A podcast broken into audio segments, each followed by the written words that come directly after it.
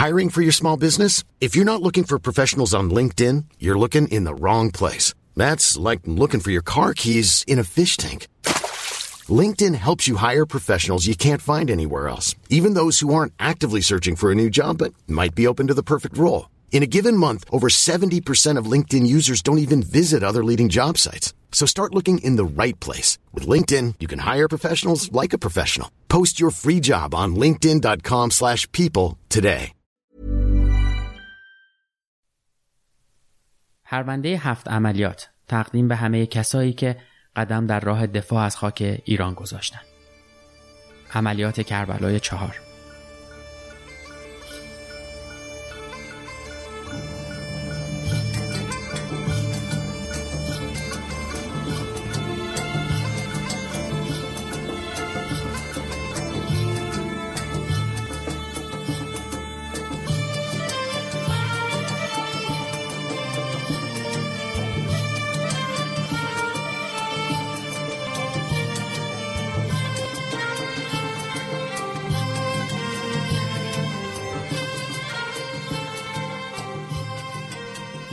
سلام من احسان طریقت هستم و این قسمت هفتم و آخر از پرونده ویژه هفت عملیاته که مروری کلی و اجمالی بود به هفت عملیات جنگ ایران و عراق. امیدوارم این تلاش من و دوستانم که سعی کردیم هر چند کوچیک رو پذیرفته باشید و سعی کردیم که نگاهی بکنیم به گوشه هایی از رشادت های جوونامون در هشت سال جنگ ایران و عراق و براتون هم مفید بوده باشه.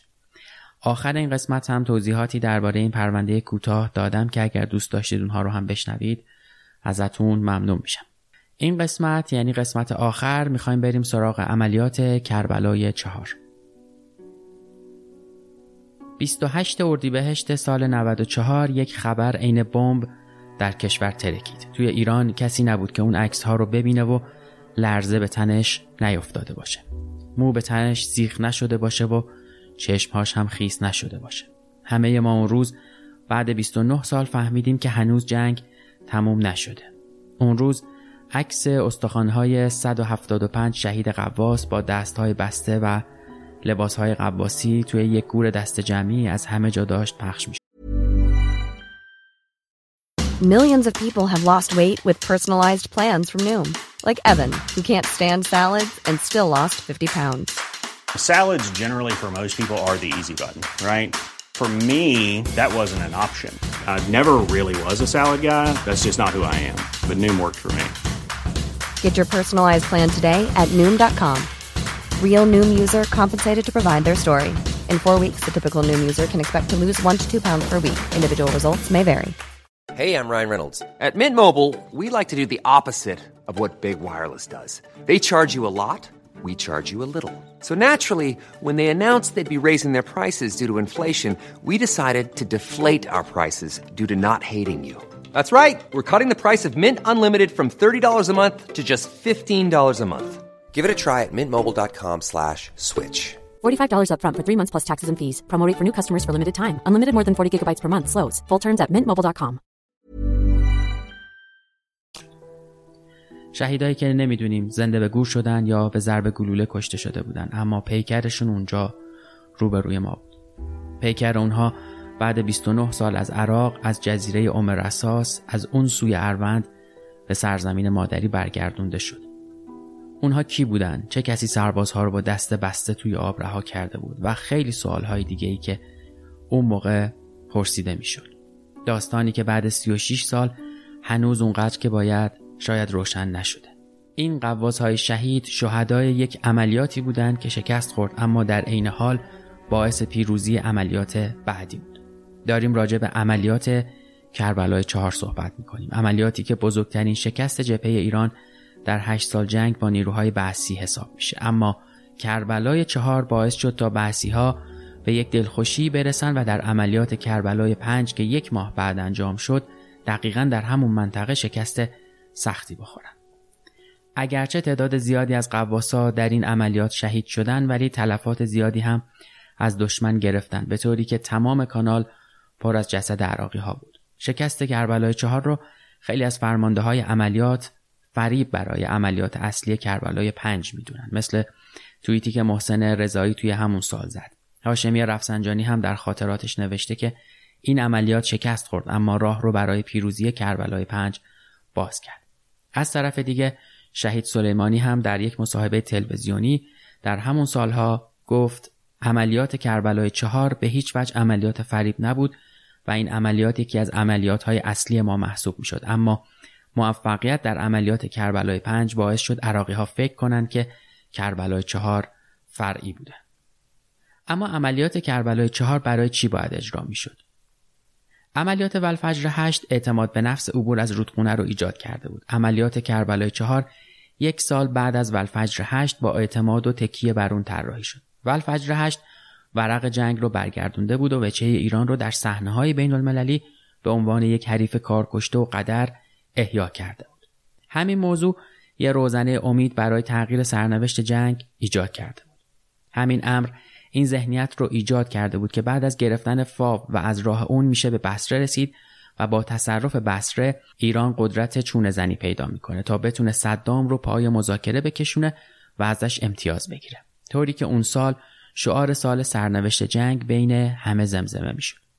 عملیات کربلای چهار در منطقه عمومی خرمشهر طراحی شد. تو این عملیات قرار شد تا قرارگاه قدس با چندین لشکر قدرتمند به عنوان تیم اصلی در شمال خرمشهر از اروند رود عبور بکنن و به مناطق پدافندی دشمن یورش ببرن. قرارگاه نجف هم باید از نهر خین با ورود به جزیره بوارین شرق بسره رو به تصرف در بیاره. هدف اصلی برای گرفتن بسره همین بود که از صدور نفت عراق جلوگیری به عمل بیاد و صدام رو در منگنه کمبود منابع مالی قرار بدن. قرارگاه نو هم از راه جزیره مینو جزایر سهل و قطعه رو تصرف بکنه و جناح جنوبی عملیات تعمین بشه. این عملیات از نظر نظامی فوقالعاده پیچیده بود و چندین ماه برای برنامه ریزی و نقشه کشیدن زمان برده بود. برای اجرای این عملیات ماهها رزمنده ها تحت آموزش بودند به طوری که این بچه ها تونسته بودند مهارت عجیبی برای اجرای عملیات به دست بیارن. اونها با 16 تا 18 ساعت تمرین روزانه طی 9 ماه در آبهای سرد صد دز و کارون در هوای گرم بالای 50 درجه تابستون و سرمایه استخونسوز زمستون تمرین می‌کردن. اکثر بچه های حاضر در گردان هم زیر 20 سال سن داشتن یعنی رنج سنی بین 16, 17 و 18 سال. چند نفری بالای 20 و بالاترین و مسنترین رزمنده ها هم شاید 25 ساله بود اما بچه ها با تمام توان شرایط سخت تمرین رو سپری می‌کردن. با توجه به اینکه این شهر در ناحیه کوهستانی قرار داشت با سرما و شرایط سخت آشنا بودند. اونجا بود که وقتی پوتین رو در می آوردن هوای سرد جنوب استخونسوز بود و وقتی که سرما با عضوی از بدن تماس پیدا می کرد انگار یه موکتبر یا کاتر به اون عضو صدمه بزنه. عملیات کربلای چهار در وضعیت خاص سیاسی و نظامی کشور در تاریخ سوم دیماه 65 با رمز عملیات محمد رسول الله شروع شد. اون شب نزدیک به 15 هزار قواس آماده بودند تا به اروند رود اون رود سرد و وحشی بزنه. دو این عملیات قرارگاه نجف نتونست تا اماکن مورد نظرش رو تحت تصرف در بیاره و وقتی بچه های قواس داشتن از تنگه بین جزیره ماهی و جزیره ام رساس عبور می‌کردن به دام دشمن میافتن و محاصره میشن.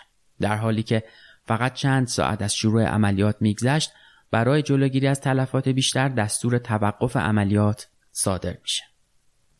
در حقیقت عملیات کربلای چهار با کمک مستقیم آمریکایی‌ها در انتقال اطلاعات مربوط به تحرکات نظامی ایرانیا که توسط هواپیماهای جاسوسی آواکس و تصاویر ماهواره‌ای به دست اومده در همون ساعتهای اول و با تلفات سنگین نیروهای خودی متوقف میشه.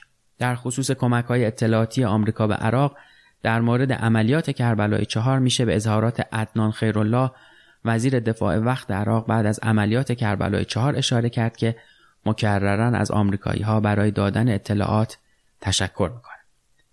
وفیق از سامرایی رئیس استخبارات نظامی عراق یا همون سرویس اطلاعات عراق در زمان جنگ هم طی یه مصاحبه با نشریه الحیات گفت اگه حمایت غرب نبود صدام نمی‌تونست جنگ علیه ایران رو شروع بکنه و ادامه بده اون نقش ایالات متحده در کمک به صدام رو اینجوری میگه که آمریکایی‌ها این کارها رو انجام دادن. ارائه اطلاعات کامل به عراق در مورد آرایش نظامی نیروهای ایران، تشویق متحدین خودش در اروپا و منطقه به دادن کمک مالی به عراق و تحریم ایران و جلوگیری از دستیابی اون به تسلیحات مدرن و تجهیزات بروز عراقی خوب می‌دونستند که اگه به کمک آمریکا و ستون پنجم عملیات لو نمی‌رفت همون شب بسره سقوط می‌کرد. جزیره ام رساس یکی از جزایر اروندروده که شاهد چندین عملیات بزرگ در طول سالهای جنگ تحمیلی بوده. این جزیره که به عنوان یکی از جزایر استراتژیک عراق همیشه جزو محورهای عملیاتی رزمنده های دفاع مقدس قرار می گرفته شاهد شهادت خیلی از رزمنده های ما بود. عملیات کربلای چهار، عملیات ولفجر هشت و تکیزایی ولفجر هشت یا همون عملیات فریب در منطقه ام رساس به عنوان بخشی از عملیات های آبی خاکی جنگ مورد توجه بوده و ام رساس رو هم درگیر کرد. شهدای زیادی از عملیات دو روزه کربلای چهار تا عملیات 75 روزه ولفجر هشت به عنوان طولانی ترین عملیات هشت سال جنگ تحمیلی در این جزیره به شهادت می‌رسن و پیکرهای خیلی هاشون به خاطر شرایط منطقه و درگیری شدید اونجا باقی مونده و نیروهای خودی نتونستن اونها رو به ایران برگردونن و اسم این شهدا سالها در شمار شهدای مفقود الاثر قرار گرفته. ام رساس کنار چند منطقه دیگه توی عملیات کربلای چهار جایی که این قواس ها از دست رفتن هم نقش کلیدی داشته کسی که به جنگ میره به این معنی نیست که نمیترسه. کسی که به خط می‌زنه به این معنی نیست که آرزو نداره. کسی که تفنگ به دستش می‌گیره به این معنی نیست که از دنیا بریده. اینا جوانهایی بودن که آرزوهای زیادی داشتن دخترها مادرها و پدرایی. یه جایی توی این سرزمین یه جایی توی همدان، زنجان، خراسان، آذربایجان، اصفهان و خیلی جاهای دیگه ایران منتظرشون بودن. اونها در اون لحظه با فداکاری به چیزی جز وطن فکر نمی کردن. به چیزی جز خواب خوش دخترها و پسرای شهرهای مختلف ایران فکر نمی کردن. اونها به آب زدن. شاید با ترس اما با شجاعت. شجاعت مگه چیزی جز حرکت کردن به سمت چیزی که ازش ترسیم اونا پسرایی بودن که با فداکاری و چشم پوشیدن از جونشون به مردای بیدلیل این خاک تبدیل شدن. پسرای نوجوونی که با بدنهای نحیفشون که بعضا در برابر عراقی های تنومند و چارشونه مقاومت می‌کردن. شاید همین مقاومت بود که اونها رو قوی نشون می‌داد. پسرایی با تنهای کوچیک که در برابر حریف تنومند کم نمی آوردن اونها می‌دونستند ممکنه که کشته بشن اسیر بشن یا به هر سرنوشت نامعلوم دیگه ای مبتلا بشن. مقاومت می‌کردن. حریف قدر بود اما اونها هم مرد تسلیم شدن نبودن. یعنی جز مبارزه راهی برای خودشون تصور نمی‌کردن. اونها به اروند زدن با اینکه می‌دونستن ممکنه نه تنها برنگردن که ممکنه جسدشون هم تا سالها از آب گرفته نشه.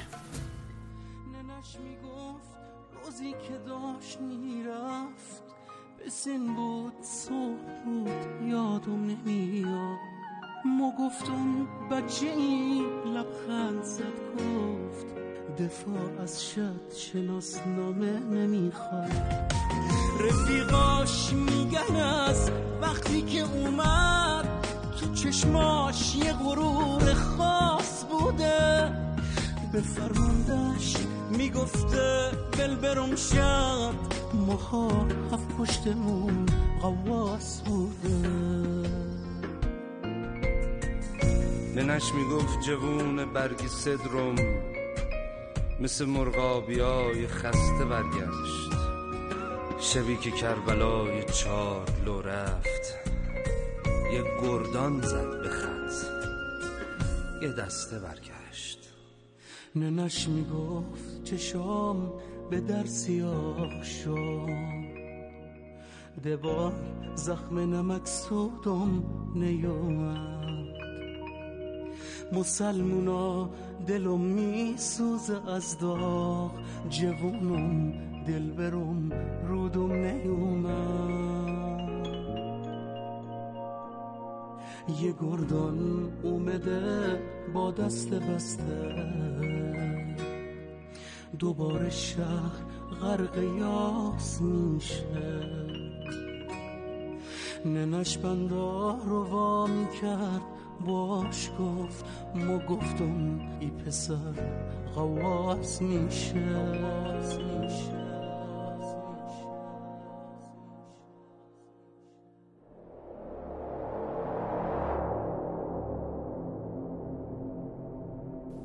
قواسای خودی چند ساعت قبل از عملیات به درون آب رفته بودن و به سمت دشمن حرکت می‌کردن. اما اون قواسا نمی‌دونستن که نیروهای دشمن کاملا آماده و هوشیار منتظر اونهاست. اونها با پرتاب منور تیربار و خمپاره به طرف نیروی ایرانی شلیکشون رو شروع می‌کنن. عملیات خارج از کنترل و هدایت فرماندهی قرار می‌گیره و قبل از هر دستوری یگانها با توجه به نوع وضعیت و هوشیاری و عکس العمل دشمن به محض رسیدن به ساحل درگیری رو شروع می‌کردن. در این حال رمز عملیات کربلای چهار اعلام میشه و نیروهای عمل کننده فقط تونستن در جزایر سهیل قطعه ام‌الرصاص ام البابی و بلجانیه نفوذ بکنن.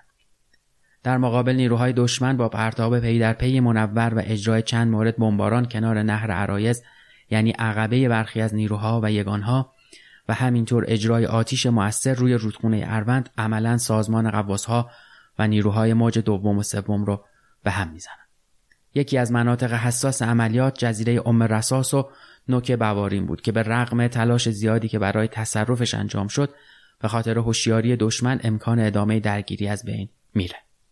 دشمن با شلیک پرحجم تیربار روی آب از عبور نیروهای قواس از تنگه ام رساس بوارین جلوگیری می‌کنه به خاطر حساسیتی که دشمن نسبت به ام رساس داشت در پدافند اون از نه رده مانع طبیعی و مصنوعی استفاده می‌کنه به طوری که هر وقت از هر خط عقب رونده می‌شد در خط بعدی که نسبت به خط قبلی اشراف و تسلط داشت مقاومتش رو ادامه می‌داد در نهایت به خاطر حفظ قوا و طراحی مجدد عملیات آینده از ادامه نبرد اجتناب شد عملیات کربلای چهار هیچ وقت مظلومیت و شجاعت رزمنده ها رو فراموش نمی‌کنه عملیاتی که رادارهای آمریکایی به جبران قضیه مکفارلن تمام جزئیات عملیات رو به عراقی ها داده بودند.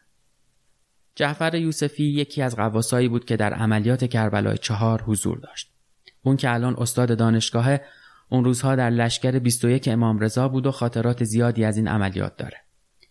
عملیاتی که در آبهای سرد و خروشان اروند انجام شد و عملیاتی که سنگین ترین شکست ایران در جنگ بود و تلفات بالایی برای ما داشت.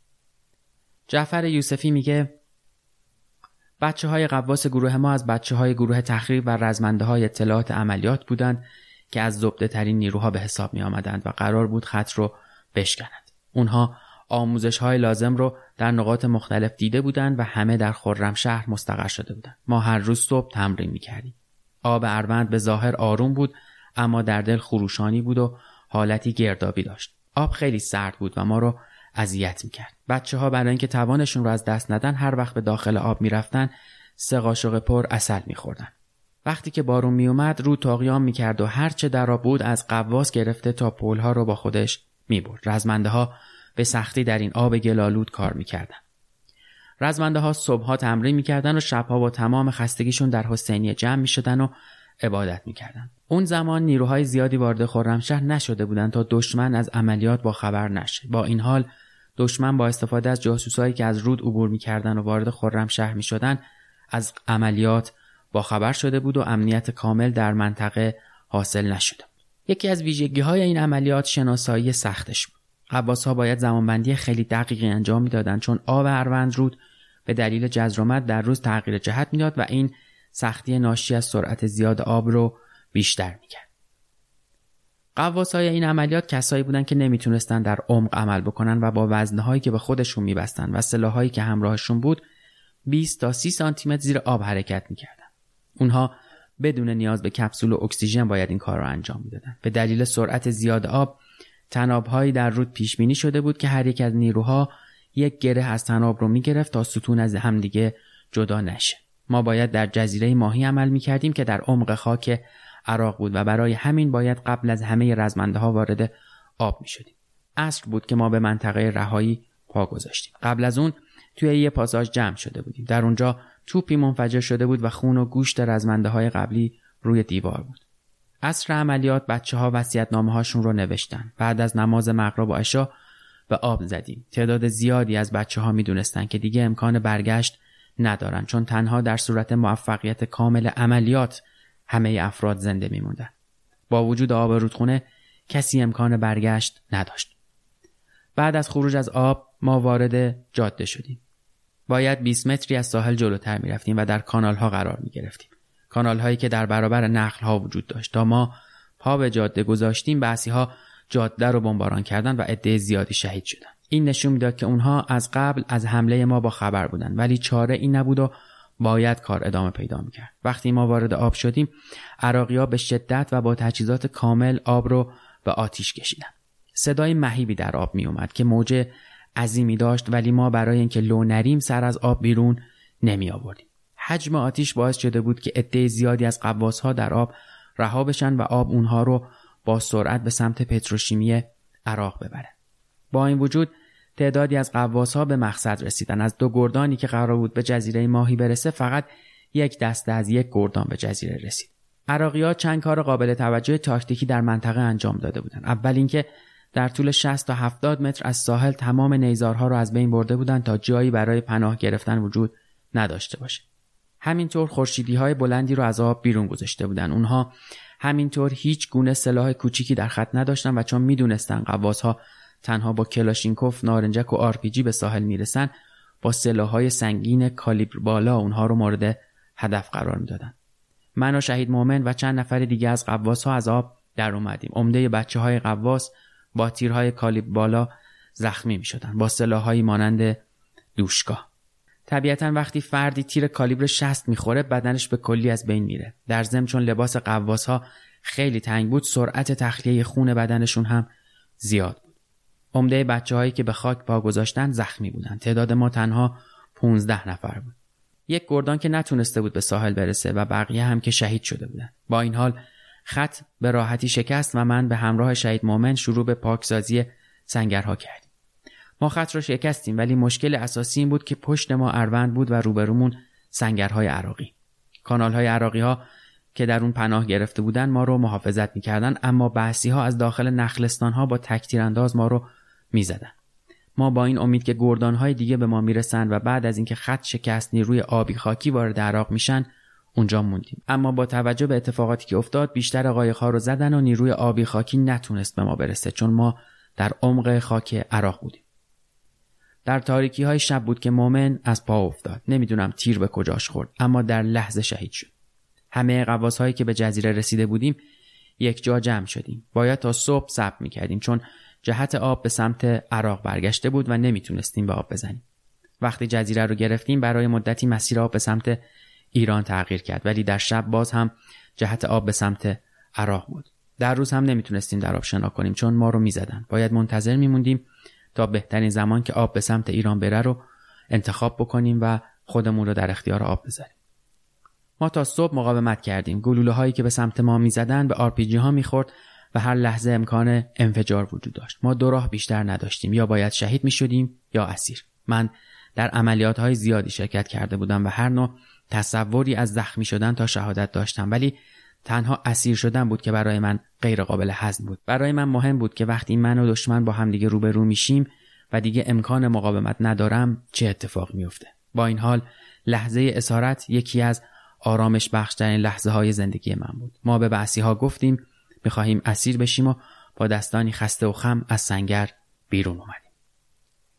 اینها بخشی از خاطرات جعفر یوسفی بود که تا سالها اسیر نیروهای عراقی و بعثی بود.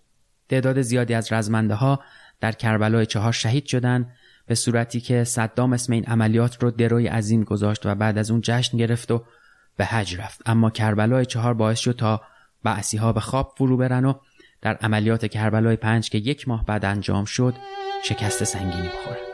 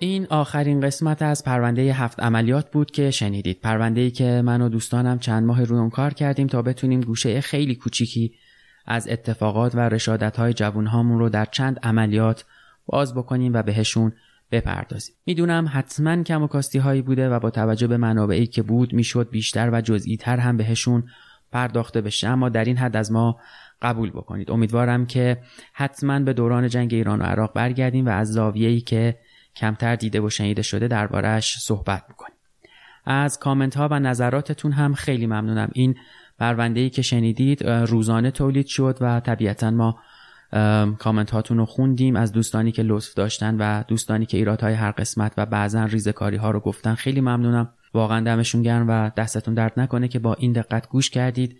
جزئیات رو بهش توجه کردید و ای با ایرادهای ما رو به همون گفتید.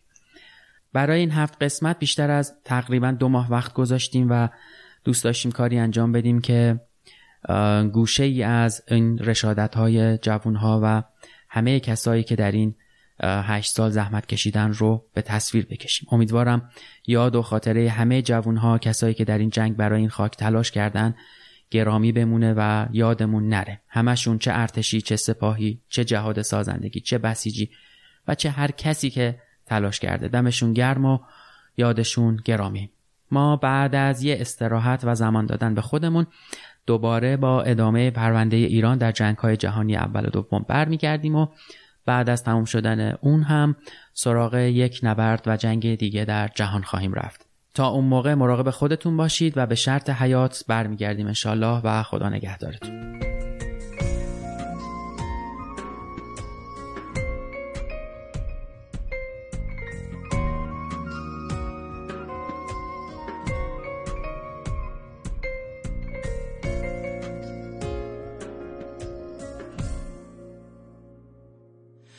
ننش می‌گفت باش قنداقه دید. رو بازوش دست کشید مثل همیشه. می‌گفت دستاش مثل بال نهنگه گمونم ای پسر قواس میشه. ننش می‌گفت همش نزدیک شد بود میترسیدم که دور شه از کنارم به مو می‌گفت نه نه می‌خوام بزرگ شم. برم سی لیلا مرغاری بیارم. ننش می‌گفت نمی‌خواستم برشد می‌دیدم هی تو قلبم التهابه. یه روز اومد به ما گفت بل برم شد نفسمو بیشتر از جاسم تو آبه. سگانا مردای بخصی رسیدن مثل خرچنگ افتادن تو کارون. کبورا سوختن رخلا شکستن. تموم شهر شد غرقابه خون تموم شهر شد غرقابه خون. ننش می‌گفت روزی که داشت می‌رفت. به سن بود صبح بود یادم نمیاد. ما گفتم بچه این لبخند زد گفت. دفاع از شد شناسنامه نمی‌خواد. رفیقاش میگن از وقتی که اومد تو چشماش یه غرور خاص بوده. به فرماندش می‌گفته بل برم شد ماها هفت پشتمون قواس بوده. ننش می‌گفت جوون برگی صدرم. مثل مرغابی های خسته برگشت. شبی که کربلای چار لو رفت یه گردان زد به خط یه دسته برگشت. ننش می‌گفت چشام به در سیاه شد دوار زخم نمک سودم نیومد. مسلمونا دلم میسوزه از داغ جوونم دل برم رودم نیومد. یه گردان اومده با دست بسته. دوباره شهر غرق یاس میشه. ننش بندا رو وامی کرد باش گفت ما گفتم ای پسر غواص میشه.